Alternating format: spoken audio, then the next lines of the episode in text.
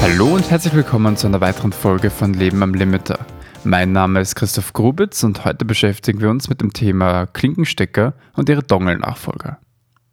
Der Klinkenstecker ist vielleicht mittlerweile jedem bekannt. Er existiert schon gefühlt eine Ewigkeit und findet bei so vielen mobilen Geräten Anwendung. Es gibt ihn in unterschiedlichen Größen, zum Beispiel 2,5 mm, 3,5 mm oder auch 6,35 mm, je nachdem, bei welchem Einsatzgebiet man ihn haben möchte.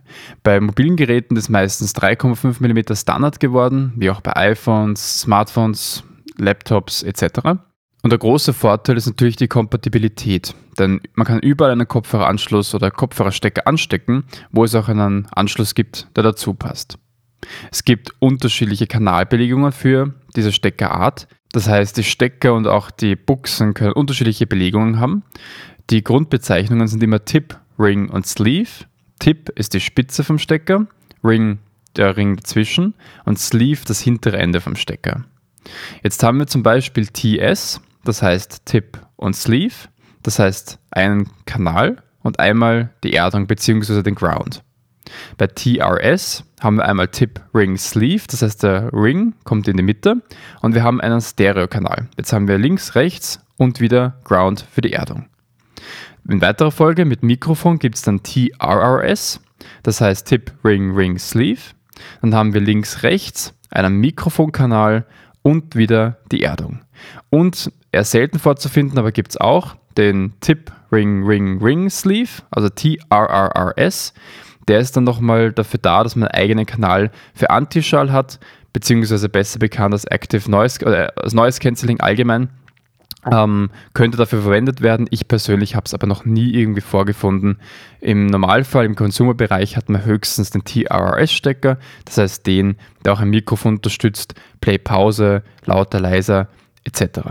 Gehen wir auf den TRS-Stecker ein, dann haben wir unterschiedliche Widerstände auf dem Mikrofonkanal, damit wir auch eben Play, Pause, lauter, leiser wiedergeben können. Da gibt es dann unterschiedliche Widerstände, wie zum Beispiel bei Play, Pause sollte er unter 70 Ohm sein. Bei lauter soll es zwischen 210 und 290 Ohm sein, bei leiser zwischen 360 und 680 Ohm und es gibt auch noch zwischen, 11, äh, zwischen 110 und 180 Ohm eine Reservierung für die Sprachsteuerung. Also durch diese Widerstände kann sozusagen der Mikrofonkanal gleichzeitig auch noch zu einem Wiedergabesteuerungskanal umfunktioniert werden. So, jetzt kennen wir uns mal mit den Belegungen aus und was die Klinke eigentlich macht und was sie übertragen kann. Und jetzt ist es noch ein bisschen komplizierter, denn es folgt nicht immer genau derselben Anordnung. Das heißt, Tip, Ring und Sleeve, was vorkommt, ist definiert, das ist klar. Aber bei dem TRS-Stecker, also eben dem, der das Mikrofon unterstützt und zwei Rings in der Mitte hat, gibt es unterschiedliche Belegungen. Und das führt halt dazu, dass manches bei manchen nicht funktionieren kann oder anders funktioniert, als man es erwartet. Konkret heißt das, es gibt die zwei Standards, und zwar OMTP, das steht für Open Mobile Terminal Platform, und CTIA, Cellular Telecommunications Industry Association. Und je nachdem ist die Belegung anders. Bei OMTP haben wir zuerst links, dann rechts, dann den AUX-Kanal, sprich fürs Mikrofon und Co. und dann die Erdung, also Ground. Bei CTIA haben wir auch links und rechts gleich, aber jetzt haben wir die Erdung und den AUX-Kanal vertauscht.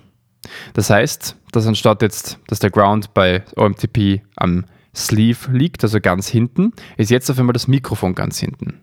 Beide Standards sind immerhin kompatibel mit äh, kleineren Konfigurationen. Das heißt, habe ich jetzt Kopfhörer ohne Mikrofon, die nur links und rechts haben, also damit drei Kontakte, links, rechts und wieder die Erdung, dann habe ich keine Probleme, dass ich diese Kopfhörer auch in den Buchsen die eben auch Mikrofon unterstützen, anstecke.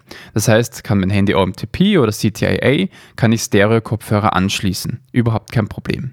Das Mikrofon kommt dann einfach auf die Masse bzw. auf die Erdung und wird dann nicht verwendet, bzw.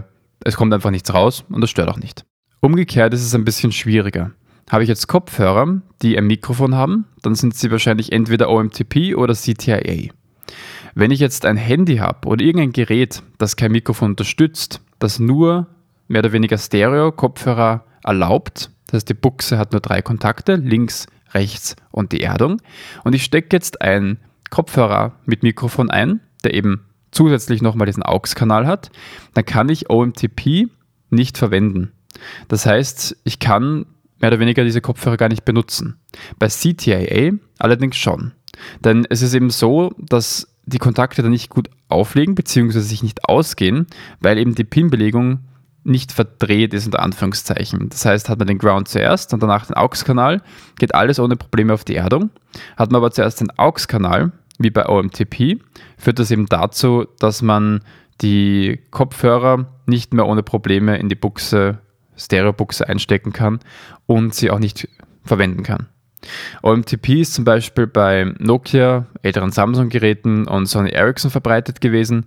Mittlerweile, wenn man es noch irgendwo vorfindet, eher CTIA. Apple hat immer CTIA unterstützt, äh, beziehungsweise diese Belegung benutzt.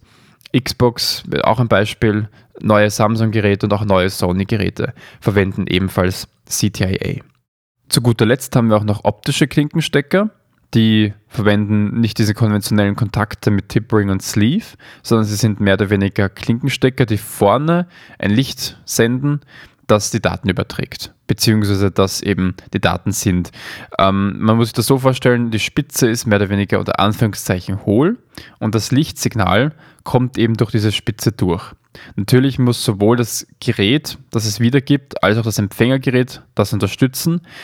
Man hat es bei alten MacBooks noch vorgefunden. Mittlerweile ist der optische Klinkenstecker aber auch eher am Aussterben, wird auch eher selten benutzt. Nachdem der Klinkenstecker sowieso immer mehr verschwindet, ist auch der optische Klinkenstecker nicht viel besser dran. Nachdem der Headphone Jack immer mehr verschwindet und eigentlich nur noch schwer vorzufinden ist, vor allem bei neuen Geräten, gibt es natürlich viele Alternativen, denn man möchte auch immer noch Musik hören. Entweder man benutzt Bluetooth, dazu gibt es übrigens auch eine Folge hier auf dem Podcast-Channel. Könnt einfach äh, schauen, gibt es eine Folge über Bluetooth-Codecs und auch über die verschiedenen Audioübertragungsstandards oder eben USB-C bzw. Headphone-Dongles. Im Endeffekt machen sie eigentlich nichts anderes, als vielleicht ein bisschen Platz sparen und eben ein anderer Anschluss sein, beziehungsweise eine Brücke zwischen dem Anschluss des Handys, zum Beispiel eben Lightning oder USB-C, und dem Kopfhöreranschluss, beziehungsweise der Kopfhörerbuchse. Nun ja, jetzt ist es natürlich so, es ist auch nicht wieder einfach, dass ich einfach sage, ich kaufe mir den nächstbesten Adapter, stecke mein Handy an und gut ist und ich kann ihn überall verwenden, sondern auch hier gibt es unterschiedliche Philosophien, wenn vielleicht auch nicht ganz so kompliziert, allerdings doch zwei große Kategorien. Und zwar gibt es die aktiven Adapter und die passiven Adapter. Tendenziell rede ich jetzt eher von USB-C, denn da gibt es passive Adapter. Bei Lightning, meines Wissens, sind es eigentlich immer nur aktive Adapter. Das heißt, hat man ein iPhone oder ein iPad mit Lightning-Anschluss, geht es eigentlich nur mit aktiven Adaptern, während äh, bei USB-C beides möglich ist. Kommen wir mal zu den aktiven Adaptern. Was heißt überhaupt aktiv? Man muss sich das jetzt so vorstellen, normalerweise ist es so, dass diese Digital-Analog-Wandlung, das heißt, wir haben ein Musikfile digital auf dem Handy liegen und möchten es gern auf analogen Kopfhörern wiedergeben. Analog ist es einfach, weil es eine Membran hat, die schwingt, die kann analog betrieben werden. Wir hören ja auch unsere Welt mehr oder weniger unter Anführungszeichen analog und nicht in Nullen und Einsen, die wir da im Kopf umrechnen. Das heißt, früher war es so, dass das Handy das eben umgewandelt hat. Bei aktiven Adaptern kann es das Handy normalerweise auch, weil sonst würde es mit den Lautsprechern am Handy selber nicht funktionieren. Die sind ja auch analog. Allerdings unterstützt er keine Ausgabe über diesen Anschluss in analoger Form. Das heißt, im aktiven Adapter ist normalerweise ein Wandler drinnen. Das heißt, wir wandeln im Adapter, den wir anstecken, von digital auf analog. Das mag jetzt praktisch sein, weil vielleicht extern ein bisschen besser isoliert, vielleicht weniger Störgeräusche, hat vielleicht auch Vorteile, wenn es der Hersteller selber implementiert. Ja, ist gut möglich. Das Hauptproblem ist aber, während früher das Handy dafür verantwortlich war, wie das Klangbild klingt, das heißt, wie die Wandlung zustande kommt und wie auch meine Musik dann im Endeffekt bei den Kopfhörern klingt, ist es jetzt der Dongle.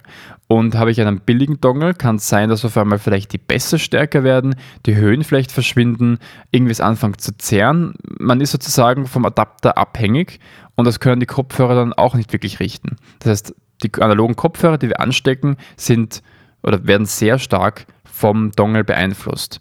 Und wenn ich jetzt einen guten Dongle habe, überhaupt kein Problem. Vielleicht ist er sogar besser als der interne Wandler, der im Handy drinnen war oder drinnen ist. Aber gleichzeitig eben kommt es auf den Adapter an und haben wir einen schlechten oder greifen wir wirklich mal ins Klo bei der Bestellung und haben einen wirklich grausamen Adapter für 2 Euro bestellt. Dann haben wir leider Pech und die Klangqualität wird darunter leiden.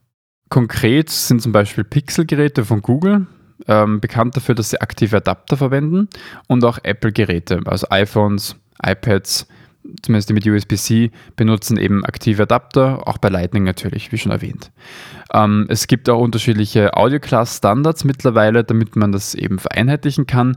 Es gibt auch schon Varianten über USB-OTG, das heißt über die USB-Sticks und Adapter, die man ans Handy anstecken kann zum Beispiel, dass man darüber Audio überträgt. Funktioniert manchmal, nicht immer. Es ist natürlich gut, einen Standard zu haben, der für die Audioübertragung da ist. Ein großer Faktor ist immer die Synchronisation der Zeit und die Datenpakete bzw. die Taktrate. Denn bei digitalem Audio ist es immer so, dass wir wissen müssen, was kommt wann an oder zumindest einen Zeitrahmen definieren, in welchen die Pakete ankommen bzw. die Pakete zugeordnet werden. Analog ist kontinuierlich, kein Problem. Bei digital müssen wir aber genau wissen, zu welchem Zeitpunkt welcher Wert. Und damit das auch mehr oder weniger flüssig übertragen wird, ist es eben wichtig, einen Standard zu schaffen, weil wir wollen ja Paket 1, 2, 3 haben oder sagen wir Musik in der Sekunde 1, 2, 3 und nicht einfach alles geschickt haben und dann die zweite Sekunde vor der ersten hören und weiß ich nicht, die dritte Minute vor der zweiten hören. Also wir wollen natürlich von A bis Z alles schön sortiert haben und alles wiedergeben. Und dazu ist eben diese Synchronisation sehr wichtig, vor allem bei aktiven Adaptern, weil es eben digital ist. Weiterführende Themen sind eben zum Beispiel dann isochrone Datenübertragung etc. etc. beziehungsweise USB Audio Class 1.0, 2.0, 3.0 kann man sich gern einlesen. Das ist, glaube ich, jetzt ein bisschen zu kompliziert für die Folge. Bin auch selber nicht zu tief in dieser Materie drinnen. Alternativ, wie schon vorhin erwähnt, gibt es auch die passiven Adapter. Die ähneln jetzt eher dem Kopfhöreranschluss, wie man ihn kennt, zumindest in ihrer Art und Weise, was sie dann wieder hinten, also an der Buchse, ausgeben. Passive Adapter machen nichts anderes als vordefinierte Pins, die es beim USB-C-Stecker bzw. der Buchse gibt, einfach umzuleiten und sozusagen physisch in einen Kopfhöreranschluss zu verwandeln. Das heißt, wir stecken ihn an, das Gerät muss es natürlich auch unterstützen, das heißt, es geht eben nicht bei allen. Und wir können es dann einfach anstecken und ganz normal den Kopfhörer anschließen. Wir benutzen den Wandler im Gerät. Der Adapter macht nichts anderes, als dass er mehr oder weniger zwei Pins neu belegt. Aber er wandelt nichts, er macht nichts, er leitet nur diese Kontakte weiter, dass wir eben noch den Kopfhörer anstecken können. Das funktioniert mit einem 1 Kilo Ohm Widerstand. Wenn der erkannt wird, dann weiß das Handy oder das Gerät automatisch, okay, ist ein Audiozubehör, ich weiß, was zu tun ist. Ist natürlich stromsparender, weil wir keine aktive Elektronik brauchen, sondern alles passiv ist, ohne dass wir extra Strom benötigen. Es kann aber auch sein, dass es eher anfälliger für Störgeräusche ist, denn bei analog haben wir eben ein kontinuierliches Signal, das auch von Strom und Elektronik beeinflusst werden kann. Und wenn wir jetzt natürlich diesen Adapter direkt an einen USB-C-Port anstecken, wo normalerweise Strom fließt, beziehungsweise der Akku geladen wird, beziehungsweise auch andere Elektronik in der Nähe sein könnte, dann kann es sein, dass halt mehr Rauschen da ist, weil eben Stromequipment drinnen ist in der Nähe, als dass wir jetzt äh, das davor gehabt hätten mit dem Kopfhöreranschluss. Kommt aber eben auch sehr aufs Gerät an. Wenn ein Gerät den passiven Adapter unterstützt, kann er normalerweise auch den aktiven unterstützen. In meinem Fall mit dem OnePlus Handy ist es so, dass man explizit USB OTG aktivieren muss, damit der Adapter auch noch Strom kriegt, weil das ansonsten scheinbar nicht passiert. Ähm, andersherum ist es aber eher selten, denn wer, wenn ein Gerät nur aktive Adapter kann, beziehungsweise standardmäßig mit solchen ausgeliefert wird, können sie, können sie normalerweise eher keine passiven Adapter unterstützen. Und das führt eben dazu, dass es eben sein kann, dass bei manchen Geräten nur aktive gehen oder nur passive, im Idealfall vielleicht auch nur aktive. Aber aus eigener Erfahrung bei einem Gerät, das einen passiven unterstützt und eben einem zum Beispiel Apple Headphone Dongle, den ich bei meinem iPad mit USB-C verwende, ist es halt beim Handy extrem leise, weil er scheinbar einfach nicht genug Energie hat, um es zu versorgen oder auch nicht richtig konfiguriert ist von der Lautstärke her. Im Endeffekt führt es halt dazu, dass ich damals vor meinen AirPods Pro immer zwei Dongles brauchte. Einmal für den passiven bei meinem Handy und einen aktiven für mein iPad. Und das macht die Sache sehr unübersichtlich und lässt mich schon ein bisschen den Headphone Jack vermissen. Schlussendlich gibt es viele Standards in unterschiedlichsten Ausführungen. Alle haben ihre Daseinsberechtigung. Es gibt immer Vor- und Nachteile bei diesen ganzen Möglichkeiten, die man hat. Allerdings muss man halt wissen, welche Möglichkeiten wirklich möglich sind. Sprich, welche Kopfhörer in welchen Buchsen funktionieren. Umgekehrt, was ist kompatibel und darauf halt achten. Meiner Erfahrung nach ist es nicht so, dass es relativ gut bekannt gegeben wird. Egal jetzt, ob bei den Klinkensteckern damals heute vielleicht nicht mehr so ein Thema. Aber auch bei USB-C ist es heutzutage nicht so einfach, gleich mal zu sehen, okay, was kann das Handy, welchen Adapter brauche ich? Und viele Kunden benutzen einfach die Standardadapter, ist überhaupt kein Problem, aber wissen dann halt auch nicht oder verstehen nicht, warum dann der eine Adapter nicht funktioniert und warum sie nicht denselben benutzen können. Das führt natürlich zu einer großen Verwirrung für alle Kunden. Vielleicht gibt es auch in einigen Jahren neue Standards oder mehr Hersteller, die sich ja nur an einen Standard halten. Im Endeffekt leben wir derzeit in einer Zeit, wo der Headphone Jack immer mehr verschwindet, wo wir auf Alternativen umsteigen müssen eigentlich und gleichzeitig aber ein großes Chaos erleben. Einen großen Vorteil hat allerdings der Dongle auch noch im Vergleich zu Bluetooth. Immerhin ist er noch mehr oder weniger verlustfrei und wir haben keine Probleme mit der Datenkompression. Ich hoffe, ich konnte ein bisschen Klarheit in dieses Wirrwarr mit Headphone Jack und den Dongles bringen. Wenn ihr noch mehr Folgen hören wollt oder schon gespannt auf die nächste seid, könnt ihr mir auf Leben am Limiter auf Twitter, Facebook und Instagram folgen oder auch einfach bei Beschwerden, Fragen etc. ein E-Mail an podcast.christophgrubitz.at schicken.